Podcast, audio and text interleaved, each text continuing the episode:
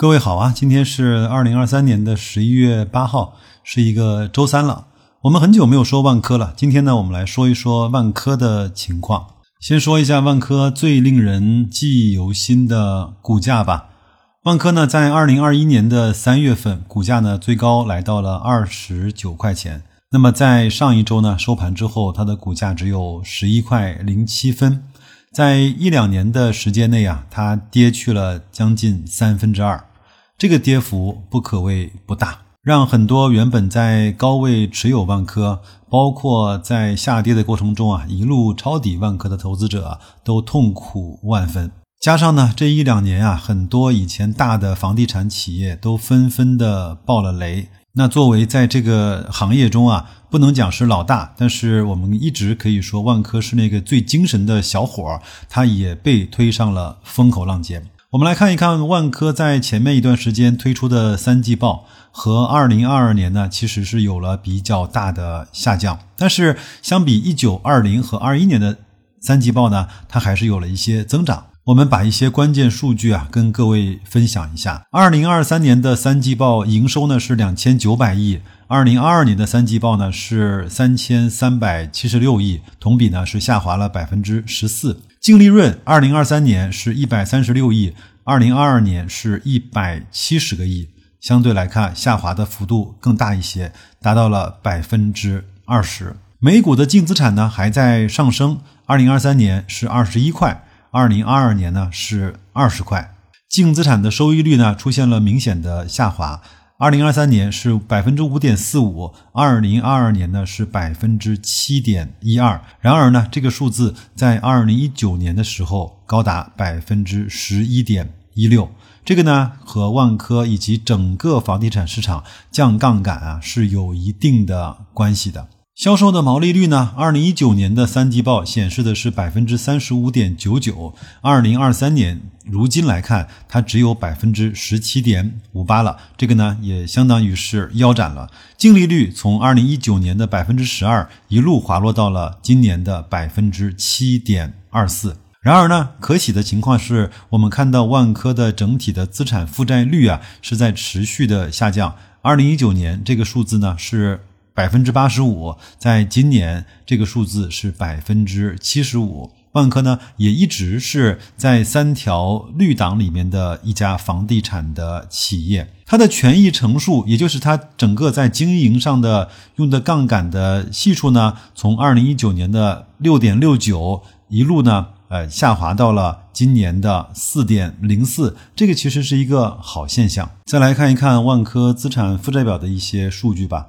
首先看看货币资金，在二零一九年呢，这个数字是一千零七十二亿，最高值呢来到了二零二零年，货币资金在万科达到了一千七百三十个亿。在二零二三年的三季报，也就是今年，它的货币资金依然保持在了一千零三十六亿。其实我们非常明白啊，这几年万科呢在做一个明显的动作，就叫缩表，减少资产以及负债。因为作为房地产行业的老兵啊，万科的郁亮非常知道这个行业将会死于什么问题，不是亏损，也不是拿不到地，而是房子卖不掉，资金流呢受到严重的挤兑。前面几家其实大概率都是这个问题。我们最后呢再看两个数据，就是存货。存货呢在二零二一年的时候，三季报显示万科的存货呢有一点一万亿，二零二二年呢是九千八百亿，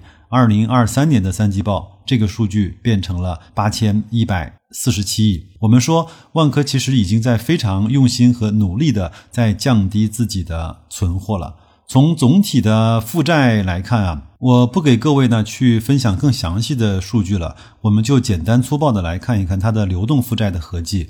二零一九年这个数字呢是一点二万亿，二零二二年呢这个数字呢是一点一七万亿，在今年的三季度这个数据变成了九千四百亿。我们从这个上面来看，它还是非常努力的在降低它整体流动负债的规模的。我们前面呢花了几分钟时间来简单的看了一下万科的经营状况，谈得上好吗？谈不上，因为整个行业都在面临寒冬和出清的动作。那这个经营的结果像是要一家公司即将关门的节奏吗？我相信这个也谈不上。我们先从最近的两件事开始说吧。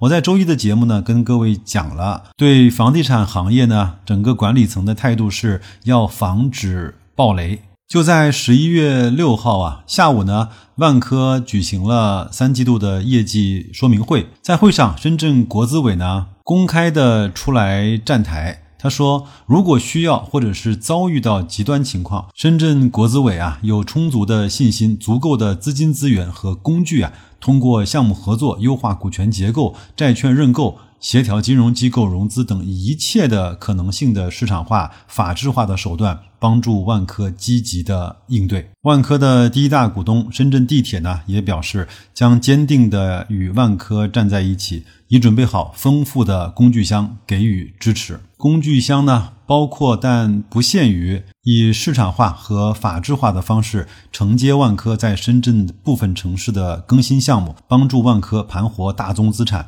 为万科注入新的流动性。交易金额呢，预计超过一百元。同时，积极准备择机购买万科在公开市场发行的债券，提振市场的信心。这则新闻呢，也带来了万科在十一月六号 A 股呢大涨了百分之六点二一。这一些呢，都是一些新闻的背景。我想今天呢，给各位分享一篇在前一段时间《中国企业家》杂志对郁亮的专访。这篇文章呢，其实很多人都没有关注到。其实这是我一直研究或者是关注一家企业最有效的一个方式，就是看看这家企业的掌门人是如何看待这个行业的，这家企业的领导人是如何来去看待自己公司的发展的，他对外是怎么说的，对内是怎么做的。那这篇文章呢有点长，我挑重点，慢慢的跟各位分享一下，各位呢也安安静静的听，好吧？下面进入正文啊。短期来看，密集出台的政策究竟有没有效果？长期来看，中国的房地产市场到底有没有过剩？刚刚进入提问环节，这样的灵魂之问就直击郁亮。十月下旬，寒意渐浓，紧张的气氛弥漫在会场。一如过去三年一直活在冬天的中国楼市，今年二季度以来，楼市的政策频频出台，期待中的回暖呢却未到来。市场何时探底？行情何以恢复？大家都在等一个答案。这个在中国房地产后半场撑到最后的人，他会说什么呢？身着黑色休闲西装和白色运动鞋的郁亮，神态平和。他说啊，不能够指望政策一招来解决所有的问题。同时呢，以被平均为切入点，辩驳了市场上流行的过剩论。他举例称，如果马斯克来会场，那么今天会场里的人均财富是多少呢？可能个个都是大富翁。但实际情况并不是，所以大家被平均了。信心啊，这是这两年郁亮一直在强调的。去年的这个时候，他强调微光燎原，今年他一以贯之。我们仍然是那句话：短期市场有压力，长期还是有信心。常年跑马拉松的郁亮用“撞墙”这个词来形容房地产市场当前的状态。尽管行业阵痛比预想中的更长、更痛，且至今仍在持续。但熬过去就能跑下去了。前路在哪儿呢？如何穿越周期呢？剧烈洗牌之后，曾经的恒万碧融四大龙头，现在只剩下万科一家了。在五年前，万科最早要预警活下去，已经成为所有的同行啊用生命换来的感悟。作为坚定的乐观派，郁亮对长期市场一直心怀憧憬。他相信长期主义需要长期的能力建设，好产品才是最好的话术。那些宏大的战略和抽象的概述已经在万科的话语体系中消失许久了。现在转而代之的是是具体业务上的一些表现。十月二十号下午的万科年度的媒体会上，不仅有万科开发经营本部、万物云、万维物流、博裕等相关的负责人悉数上台，还有工程师文化节、长沙直播卖房团队以及良渚文化社群商业的一线员工和企业代表现身分享。在这儿呢，白老师插一句：如果各位不知道什么叫良渚文化社群商业的话，可以到网上去搜一下。在二零零六年呢，万科就接手了杭州周边一个叫良渚文化村的地方。他当时呢，进行了非常尊重原规划的设计，以及很用心的设计以及配套。各位可以去网上搜一搜，如果你有时间，可以去那儿逛一逛。我相信啊，你可能会有这样的感慨，就是我靠，原来房子啊还能够这么建，原来社区和文化配套还能这么搞。以地产开发为圆心，万科向长租、物业、物流等领域不断的延伸，内部组织也在反复打碎。拆解、开发、经营服务并重的战略转型之下，所有的变化始于微处。那是一个个尚待重整和盘活的商业项目，一间间重装待租、长短租模式任选的房屋，还有贯通海内外食品冷链与远高于行业的安全标准。月亮说啊，无论大家是否愿意接受，是否做好了准备，行业都将进入新的发展阶段。在他看来。未来的万科要开始赚小钱、慢钱、辛苦钱，经历从房地产开发者到不动产服务经营者的转变。他笃信，只有顺应时代改变的企业，才有可能穿越周期。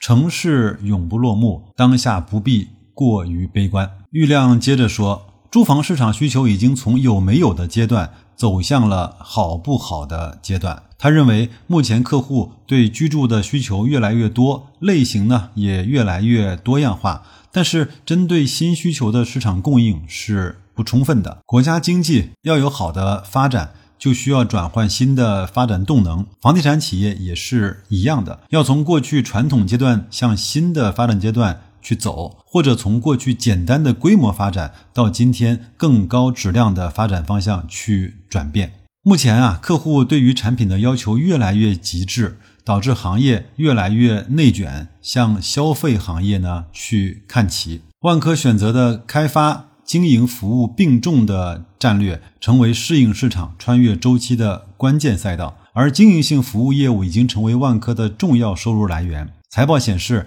二零二三年的上半年，万科经营性服务业务收入达到了二百六十七亿元，占营收比重达到了百分之十三点三，同比增长了百分之十一点九。郁亮呢也谈到了现在如何适应转型的一些难点啊，主要有两点。第一个是需要培养出赚小钱、赚慢钱、赚辛苦钱的能力，比如说长租公寓的业务，万科通过建立一整套成熟的打法。长短租结合，个人客户与企业客户结合，不断降低引流成本和提高运营的效率啊，才终于回到了利润回正。第二个难点，商业模式是否能够形成闭环？经营服务业务的前期投入大，回报周期长，见效慢。郁亮呢说，随着 REITs 的政策推出啊，这一问题将出现解决的希望。此外，万科的商业。物流、租赁住房都在积极的准备锐次，有信心取得突破。一旦取得锐次环节的打通，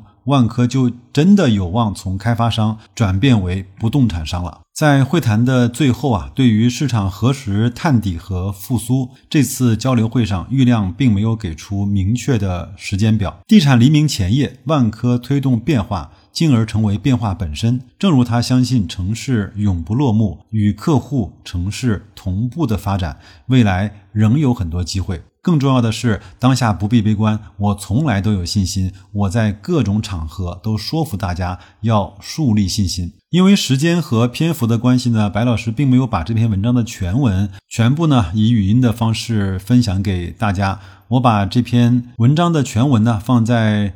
这一期的推送里面，各位可以去看一看。我一直觉得万科包括平安呢，是两家非常容易能够感动投资者、感动客户的公司。它在很多小的细节方面，让你觉得特别的舒服。至少是如沐春风，有的时候呢，甚至有那么一点点热泪盈眶的感觉。至于说这些是怎么形成的，我也不好讲。各位可能关注和跟踪一家公司的时间长了，就会有这样的感受吧。我也希望呢，各位从这期节目里面能够对万科有一个更清晰、更全新的认识。在这样的寒冬下，总归有一些公司啊，能够通过自身的努力发光发热，照亮整个。行业前行的道路，那就这样吧。感谢你的时间。如果你觉得白老师的节目做得还不错的话，麻烦你把它推荐给你身边信任你的人和你信任的人。那就这样吧。祝各位在本周继续工作愉快，投资顺利。再见。